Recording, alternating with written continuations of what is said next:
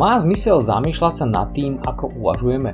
Dáva zmysel vôbec zaoberať sa nejakým vnútorným dialogom alebo vôbec tým, že či máme v myšlienkách nejaký chaos alebo poriadok? A čo sa môže stať, ak sa necháme unášať životom len tak bez toho, aby sme týmto veciam venovali pozornosť? Priatelia, tento podcast som nazval, že bude o anatómii vedomého myslenia. Čo znamená anatómia vedomého myslenia, nie je nejaká žiadna špeciálna definícia, je to niečo, na čím uvažujem ja, čo súvisí so spôsobom uvažovania, myslenia alebo tým, ako dokážeme si uvedomovať to, čo vo vnútri našej mysli prebieha, aký vnútorný dialog a zároveň sa rozhodnú, že čo s týmto dialogom urobíme, pretože ak sa na to nebudeme zameriavať, tak pravdepodobne budeme, budeme to mať ako, nazvime to takú e-mailovú schránku, do ktorej prichádzajú, odchádzajú nejaké cudzé e-maily a častokrát nevyžiadaná pošta. A to, že to spôsobí šarapatu v našom živote, pravdepodobne málo to z nás bude pochybovať. Ale aj keby pochyboval, to je podstatné. Ale predtým, ako začneme, tento podcast ma inšpirovalo urobiť to, že som sa raz dostal k takú papieru alebo k takým citátom, ktoré sa nazývajú, že zákony neporiadku. No a ja by som vám ich rád teraz prečítal, pretože na základe toho sa budeme potom odvíjať ďalej. No čiže zákony neporiadku znejú následovne. Udržovanie neporiadku je časovo o mnoho úspornejšie ako udržovanie poriadku. Každý poriadok vzniká z neporiadku a je nestabilný. Poriadok znepokojuje, pretože je v ňom neustále potenciálny neporiadok. Neporiadok ukludňuje a dáva pocit uspokojenia, pretože je v ňom potenciálny poriadok, ktorý sa dá bez vynaloženia akejkoľvek fyzickej práce kedykoľvek predstaviť. Neporiadok je väčší, životaschopný a je prístupný zmenám. V neporiadku má človek možnosť vytvoriť si stabilnú harmóniu medzi svojimi potrebami a potrebami svojho okolia. Hľadanie premetov a písomností je činnosť produktívna, pretože nutí človeka zaoberať sa predmetmi a písomnosťami, ktoré by ináč ignoroval. V neporiadku sa rozvíja fantázia a schopnosť kombinovať a improvizovať. Neporiadok naučí človeka mať prehľad skutočne len o tých veciach, o ktorých prehľad je skutočne potrebné. Sú dôležitejšie veci ako poriadok. No, takže toto sú myšlienky, ktoré ma do istej miery inšpirovali negatívnym spôsobom, ako urobiť tento podcast, pretože súvisia aj s jednou knihou, ktorá sa volá, že Murphyho zákony schválnosti a to je jedna z tých najhorších kníh, aké som kedy v živote čítal a z nej vám teraz prečítam tiež zo pár takých zákonov, ktoré pravdepodobne aj poznáte alebo sú vás známe, ako napríklad, ak sa môže niečo pokaziť, tak sa to pokazí. Všetko, čo sa dobre začína, končí sa zle. Všetko, čo sa začína zle, končí sa ešte horšie. Ak všetko ide podľa plánu, stala sa niekde chyba. Ak sa cítiš dobre, ukludni sa, ono ťa to prejde. Nič nie je natoľko pokazané, aby sa to nedalo pokaziť ešte viac. Ľudia sa nemenia, len sa stávajú viac sami sebou. No, čiže toto je ako keby súbor nejakých zaujímavých myšlienok. Tam je napísané, že zákony, že sú to zákony. Len podľa mňa sú to vôbec nie zákony, sú to len pravdepodobnosti, ktoré občas môžu výjsť, ale potvrdzovať sa v tom, že aha, tak takto sa mi to stalo. Vlastne to je ako keby dôsledom nesprávneho myslenia a postojov, ktoré vedú nakoniec tzv. múdrostiam. A potom, čo sa stane, je, že stretávame starcov, ktorí síce múdro prikryjú, ale hlúpo hovoria. A to nechceme, aby sa nám stalo. To znamená, že každé myslenie má nejaké svoje následky.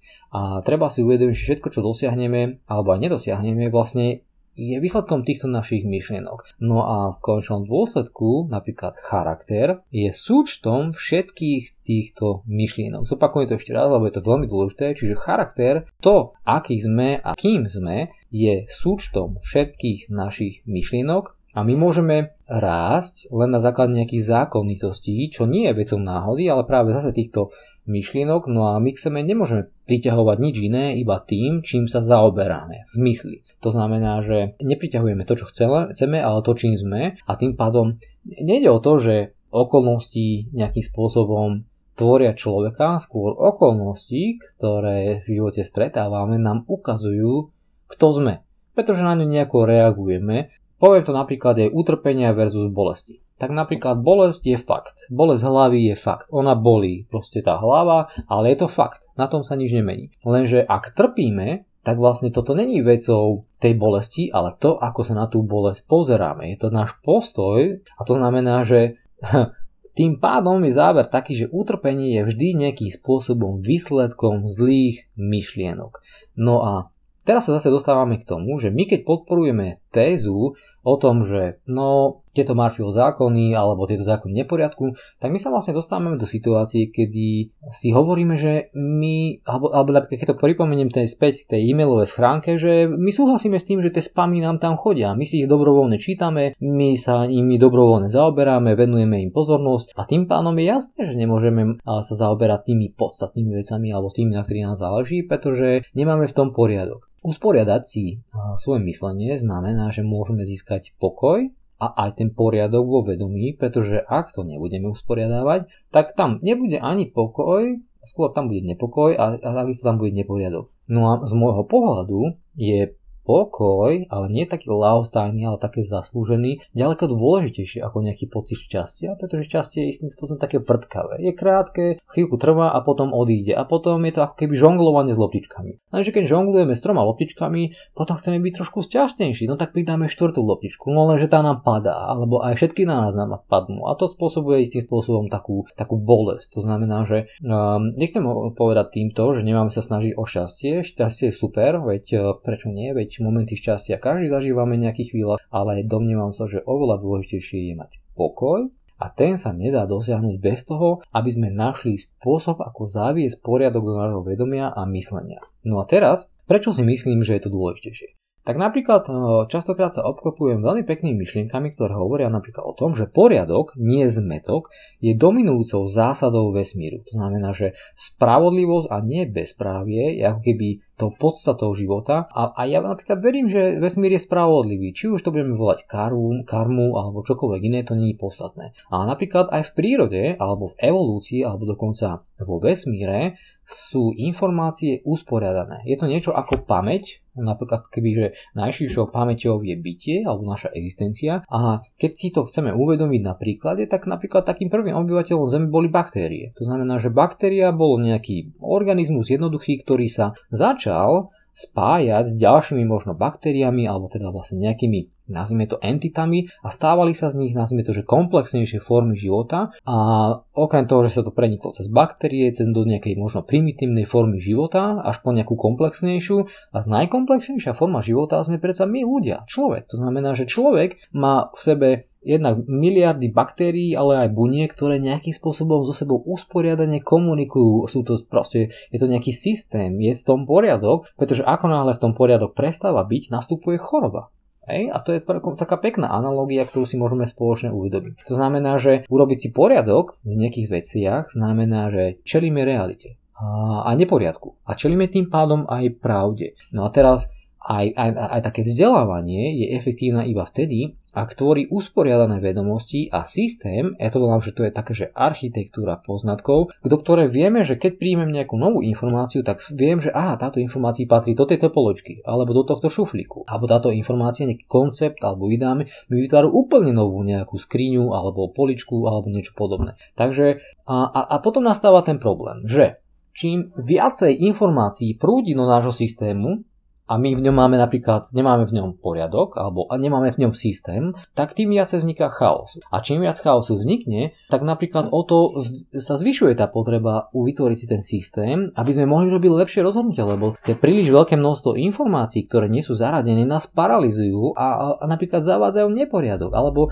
istým spôsobom nás oddelujú od toho rozhodnutia a, a keď máme viac úspešne zaradených informácií v našom systéme, v našej architektúre, tým aj my sa stávame komplexnejšou osoby, osobnosťou, stávame sa efektívnejší a vlastne dá sa povedať, že vyspelejší. Preto je možno taká filozofická otázka, že či existuje by, je možnosť byť viac vedomý, že či náhodou vedomie nie je len výsledkom väčšieho množstva usporiadaných informácií alebo vnemov a tých skúseností. Čiže to je také možno, že na diskusiu. A tým pádom vlastne tie nepoužité a nepravdivé poznatky musia byť automaticky zabudnuté. Čiže to je také môj pohľad, nehovorím, že je zaujímavý, je pre mňa je zaujímavý, ale či bude pre vás to je na diskusiu. No a tým pádom ja si myslím a z toho si odvodzujem, že pravda a poriadok je základom pre produkovanie dobrých rozhodnutí, ale aj základom na to, aby sa mohli stať ako keby lepším človekom, pretože Jednať na základe neobjektívneho názoru alebo neúplného chaotického je v podstate tragédia. A preto si myslím, že inteligencia je schopnosť vybrať si podstatné informácie a kľúčové je, že ich musíme potom premeniť na čin.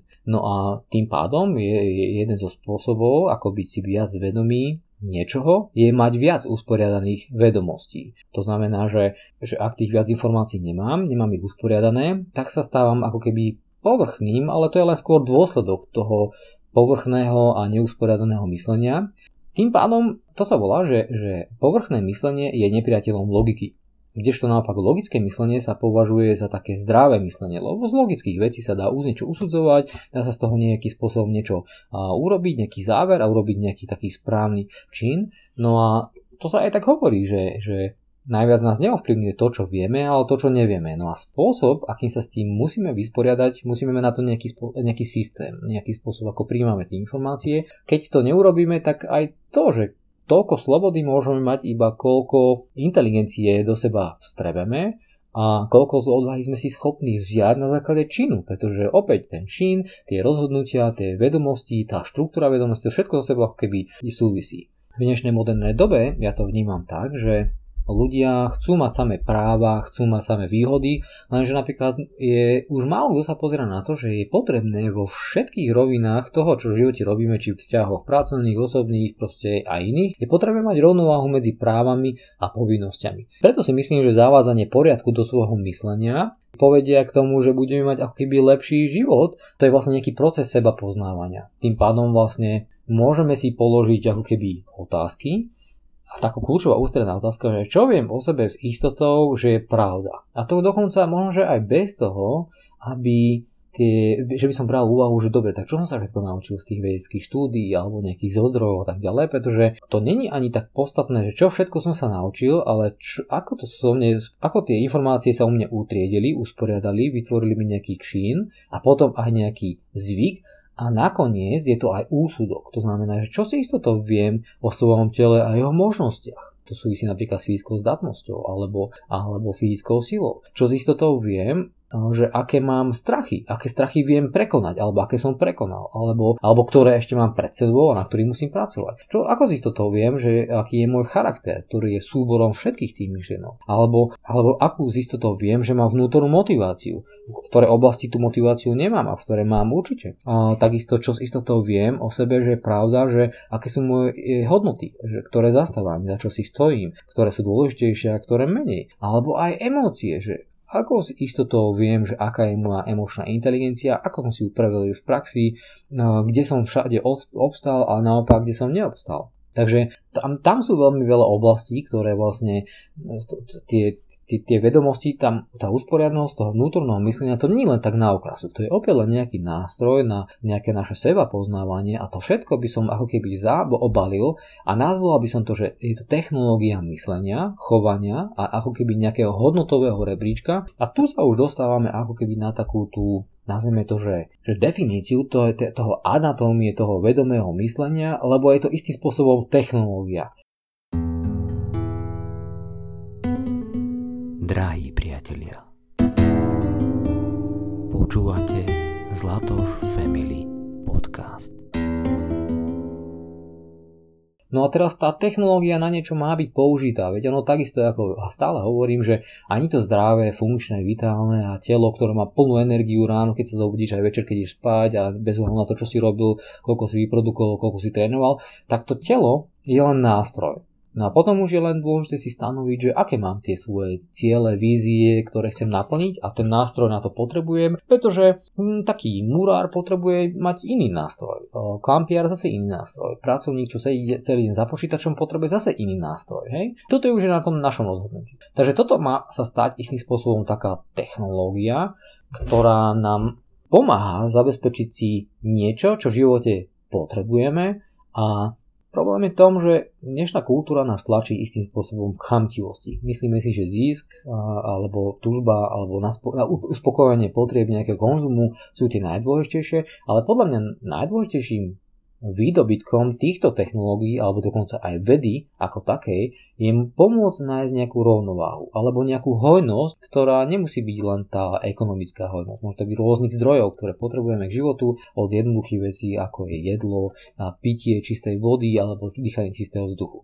Dá sa povedať, že keď celé zhrniem, tak nedá sa urobiť lepší život bez lepšie usporiadaných informácií, pretože bez nich sa nedá urobiť alebo utvoriť lepšia spoločnosť alebo lepší človek. Čo znamená, že preto platí, že utrpenie je vždy výsledkom nejakých zlých a chaotických myšlienok a pokoj mysle je istým spôsobom taký klenot, ktorý nemá byť e, dosiahnutý na základe nejaké laostajnosti, že ja som pokojný, ja som v pohode, ale na základe nejakého zaslúženia si tvrdej práce alebo vykonanie nejakej práce, ktoré je osožná pre tých ostatných. No, čiže z môjho pohľadu telo je istým spôsobom služobníkom mysle a mysel aj spolu s telom sú služobníkom nás. A kto sme my, to neviem, to by som asi nerozoberal v tomto podcaste, pretože to z istotou asi nikto nevie, ale podstatné je, že keď si to prevezmeme, to, že telo je služobníkom mysle, tak ak sa zamyslíte nad svojimi nejakými zvykmi alebo svojimi výsledkami, ktoré máte na svojom tele, napríklad nadváha, tak Napríklad tam je také škaredé slovo alebo škaredá veta, ktorá sa píše v knihe Jamesa Allena a je, že z, pos- z pošpinenej mysle vzíde pošpinenie život a skázené telo.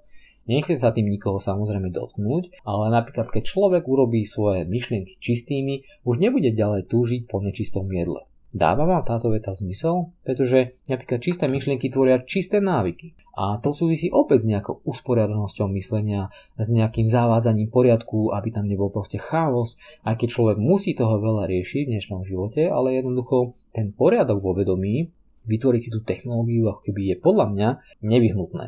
Pre tých z nás, ktorí možno, že máme nejaké vyššie ciele, alebo sme si povedali, že máme nejakú víziu, ktorú chceme uskutočniť a domnievame sa, či už teda podliehame ilúzii alebo nie, že táto vízia a jej uskutočnenie by mohlo byť užitočné pre ľudí okolo nás, alebo pre možno našu krajinu. Hej? Takže keď sa vrátim na chvíľočku späť k tomu telu, ako chceme zdokonalovať, tak si musíme jednoznačne strážiť svoju mysel a tie prvé myšlienky, ktoré som hovoril o tom neporiadku alebo o tom Marfiov zákonoch a o tých zákonitosti v skôr pravdepodobnosti, je nevyhnutné proste vyhodiť z hlavy, akože toto neplatí, toto ja neakceptujem, toto neberiem, pretože ja potrebujem ten poriadok. No a je to na vás, či chcete sa stať, alebo či ste ochotní vnímať svet cez ten, napríklad keď som to prirovnal k tomu e-mailu, že chodia vám tam hociaké myšlienky, e-maily a spamy a nie sú to ani vaše myšlienky, sú to z niekoho cudzieho, ktorý si vyžaduje od vás tú pozornosť a vám to stále melie v hlave, rozmýšľate, čo vám niekto spravil, čiže budete ako keby takou kôpkou zblúdených myšlienok a koli, následne kolisajúcich sa pocitov, pretože aj tie emócie sú istým spôsobom taký následok toho, čo vo svojej vnútri, vo svojej mysli proste pre preberáme. Či o tom vieme alebo nevieme. A tam je priestor, kde sa dá niečo postaviť. Takže z môjho pohľadu keď zabrdnem aj do takej inej provokatívnej témy, ktorá súvisí aj s tou anatómiou myslenia, aby som zabrdol na chvíľku do témy láska. No a láska je dneska taká veľmi moderne ponímajúca a je to niečo, že taký ten koncept modernej lásky pravdepodobne zanikne. Prečo si myslím, že je to tak, je, že, že ono to není viac dlhšie ako 200 rokov, kedy tá taká romantická láska je niečo, čo pre nás vymyslela dnešná kultúra, pretože to má veľa spoločného s ekonomikou a s nejakými krátkodobými pocitmi radosti, šťastia a naplnenosti, ale s dlhodobými pocitmi skôr takého nie moc optimálneho prežívania. No a teraz podporím túto myšlienku tým, že pozrite si prosím na YouTube veľmi podnetné video, napríklad volá sa Jiži Charvát a 7 dôvodu, proč nikdy nenájdete lásku. Je to človek, ktorý hovorí ľuďom, je to taký, neviem či to je komik, jak to nazvať, ale je to človek, ktorý hovorí ľuďom to, čo nechcú počuť, ale pritom sa to oni na tom smejú. Takže na tejto prednáške sa veľmi dobre pobavíte a pravdepodobne nájdete sa častokrát v situáciách, ktoré popisuje, že aha, no, tak toto je to, čo plus minus zažívam, alebo sa mi stáva. To znamená, že ja si myslím, že ten koncept tej modernej romantickej lásky bude a mal by byť v budúcnosti nahradený skôr konceptom lepších vzťahov alebo vedomejšej komunikácie, možno aj potlačeného ega, najmä toho, ktoré je tak trošku negatívnejšie orientované a hlavne menšieho komunikačného odpadu a možno veď, a práve tej väčšej láske k všetkým ľuďom, nielen jednej osobe a tých ostatných neznášam a, a proste hrám doma nejakú telenovelu, ale možno, že aj láske vo všeobecnosti prírode, k bytiu proste, pretože to opäť dostávame sa k tej rovnováha tých práv aj povinností. Preto si myslím, že viac vernosti potrebujeme skôr k našej matke Zemi, ktorú pravdepodobne si, mnohí z nás za to nemôžeme, že ju zabíjame, ale je to také je to také veľmi filozofické, pretože ak podporujeme nepriamo napríklad konzum nejakých petrochemických produktov, ktoré sú fast foodového typu a tak ďalej, tak vlastne podporujeme zabíjanie tej matky zemi, pretože podporujeme svojimi peniazmi, ktoré my da, ponúk, posielame energiu smerom k tým, ktorí toto celé realizujú. A, a, či, keď, a to je opäť nejaká vec o informácie, že nemám tie informácie a žijem nejakým spôsobom nevedomosti. No a preto myslím si, že viac potrebujeme možno aj vernosti k vynálezom, ktoré zlepšujú svet, pretože samotná veda ako taká, alebo vynález nemajú význam, ak nezlepšujú život človeka alebo nechránia proste planetu. Čiže, čiže ja si myslím, že aj to podnikanie ako také je veľmi dobrý spôsob, ako vyjadriť ľuďom lásku tým nepriamým spôsobom, cez to čestné podnikanie, to vedomé podnikanie a napokon veď aj v tom podnikaní tam tie trhové zákony sú tak silné, že to není o tom, že niekto si vymyslí nejakú hlúposť a teraz všetci mu ju kupujú. Práve naopak, veď všetci sú tak sebeckí a tak tú energiu chcú šetriť, tá energia, ktorá pochádza z peňazí, že len tak hoci komu nepošlete svoje peniaze, že tu máš len tak pre svoje modré oči, ale peniaze mu posielate iba, keď to pre vás dáva obrovský zmysel. To znamená, že, že ak niečo dosiahnete na poli podnikateľskom, alebo aj nedosiahnete, je to priamým výsledkom vašich myšlienok, a viac ich usporiadaných myšlienok, ktoré napokon zabalíte do nejakej služby alebo do nejakého produktu, ktorý niekomu má niečo pomôcť zlepšiť. Čiže a keď ten úspech sa dostaví, tak istým spôsobom je to ako keby, že niekto vás korunoval, vaše, vaše myslenie nejakým ako keby nejakou hodnotou, že, že ste dosiahli niečo, čo pre tých druhých dáva zmysel. Takže človek si získate len to, čo si zaslúžite a nič viac ani menej a, a tá, tá veľkosť snaženia je vašim meradlom ako keby takého výsledku a aj toho úspechu.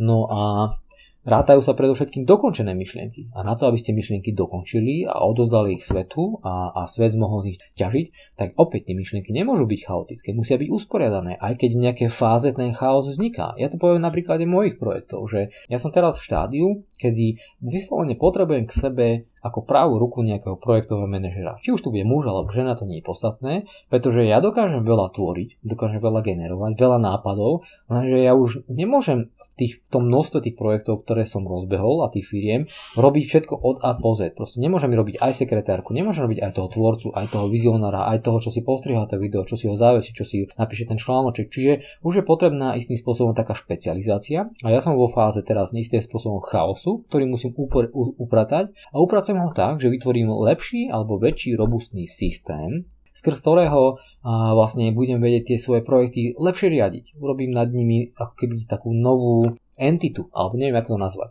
A o tom bude jedno aj video, na ktoré linkujem v tomto podcaste a keď niekto z vás sa nájde, kto by chcel spolu so mňou túto myšlienku rozvíjať, takéto spolupráce a, a dávalo by zmysel robiť práve na tom našom poslaní, kde našom poslaní je pomôcť povedzme jedným, dvom miliónom ľuďom v Československu stať sa nielen teda, že silnejší, zdravší, ale aj užitočnejší pre druhých okolie a tým pádom aj slobodnejší. Pretože je to, pre každého z nás je to dôležité. Keď to teda celé tak zhrniem, čo tu teraz eh, pre vás, nazvime to, že rozprávam, možno trošku aj chaoticky, ale verím, že aspoň trošku usporiadania, aby ste si z toho zobrali zo pár myšlienok, ktoré pre vás budú cenné, je tak závery, ktoré z toho plynú, podľa mňa, je, že poriadok vo vedomí je najdôležitejší, by som povedal, že dôležitejší ako šťastie. To je prvá myšlienka. Ďalej, že anatómiu svojho myslenia si každý určuje sám. Čiže iba vy ste ten, kto rozhoduje o tom, či vaše myslenie bude usporiadané alebo nie. Či ten spam do vašej e-mailovej schránky príde, alebo aj tie, či si to budete prečítať ako prvé, alebo si najprv spravíte poriadok a urobíte tú domácu úlohu v úvodzovkách, zjete tú žabu podľa Briana Tracyho, alebo sa budete venovať tým ostatným nedôležitým veciam a na konci života zistíte, že ste vlastne odpovedali na e-maily a reagovali ste len na to, čo ostatní chceli a nikdy ste sa nedostali k tomu, čo ste vlastne vy chceli spraviť. Takže chaos a neporiadok vedú k negatívnym myšlienkám. A ak sa tak deje, tak tým pánom je na čase, aby ste si urobili lepší systém, aby ste to na novo usporiadali. Buď vytvorili viac tých políc, viac skriniek, viac šuflíkov, do ktorých tie myšlienky a veci, tie chaotické proste usporiadate. No a kvalita usporiadania myšlienok, vedomia alebo aj prostredia a ovládnutie prostredie sa rovná kvalite vášho bytia. To znamená, že my chceme mať ako keby zaslúženú pohodu alebo tu, ten, ten poriadok vo vedomí a, a nie takúto, to, ten poriadok alebo teda ten pokoj Cieľom je mať pokoj. Áno, keď to zadefinujem, tak cieľom je mať pokoj, čo je oveľa dôležitejšie ako krátkodobé šťastie. Pretože pokoj môže byť dlhodobý a hlavne môže byť zaslúžený. No a keby som mal zhrnúť možno, že aj niektoré knihy, ktoré by som vám odporúčil, pretože do veľkej miery sú aj pre mňa tieto veci inšpirujúce, tak napríklad Jedna z najzákladnejších kníh je kniha Vedomý biznis. Je to od Freda Kofmana, je to aj v Slovenčine, a je to jedna excelentná kniha, v ktorej sa komunikujú strašne krásne myšlienky a práve sa to týka toho, ako to podnikanie je zhmotnená láska pre tých druhých cez usporiadané myšlienky, služby, produkty a tak ďalej.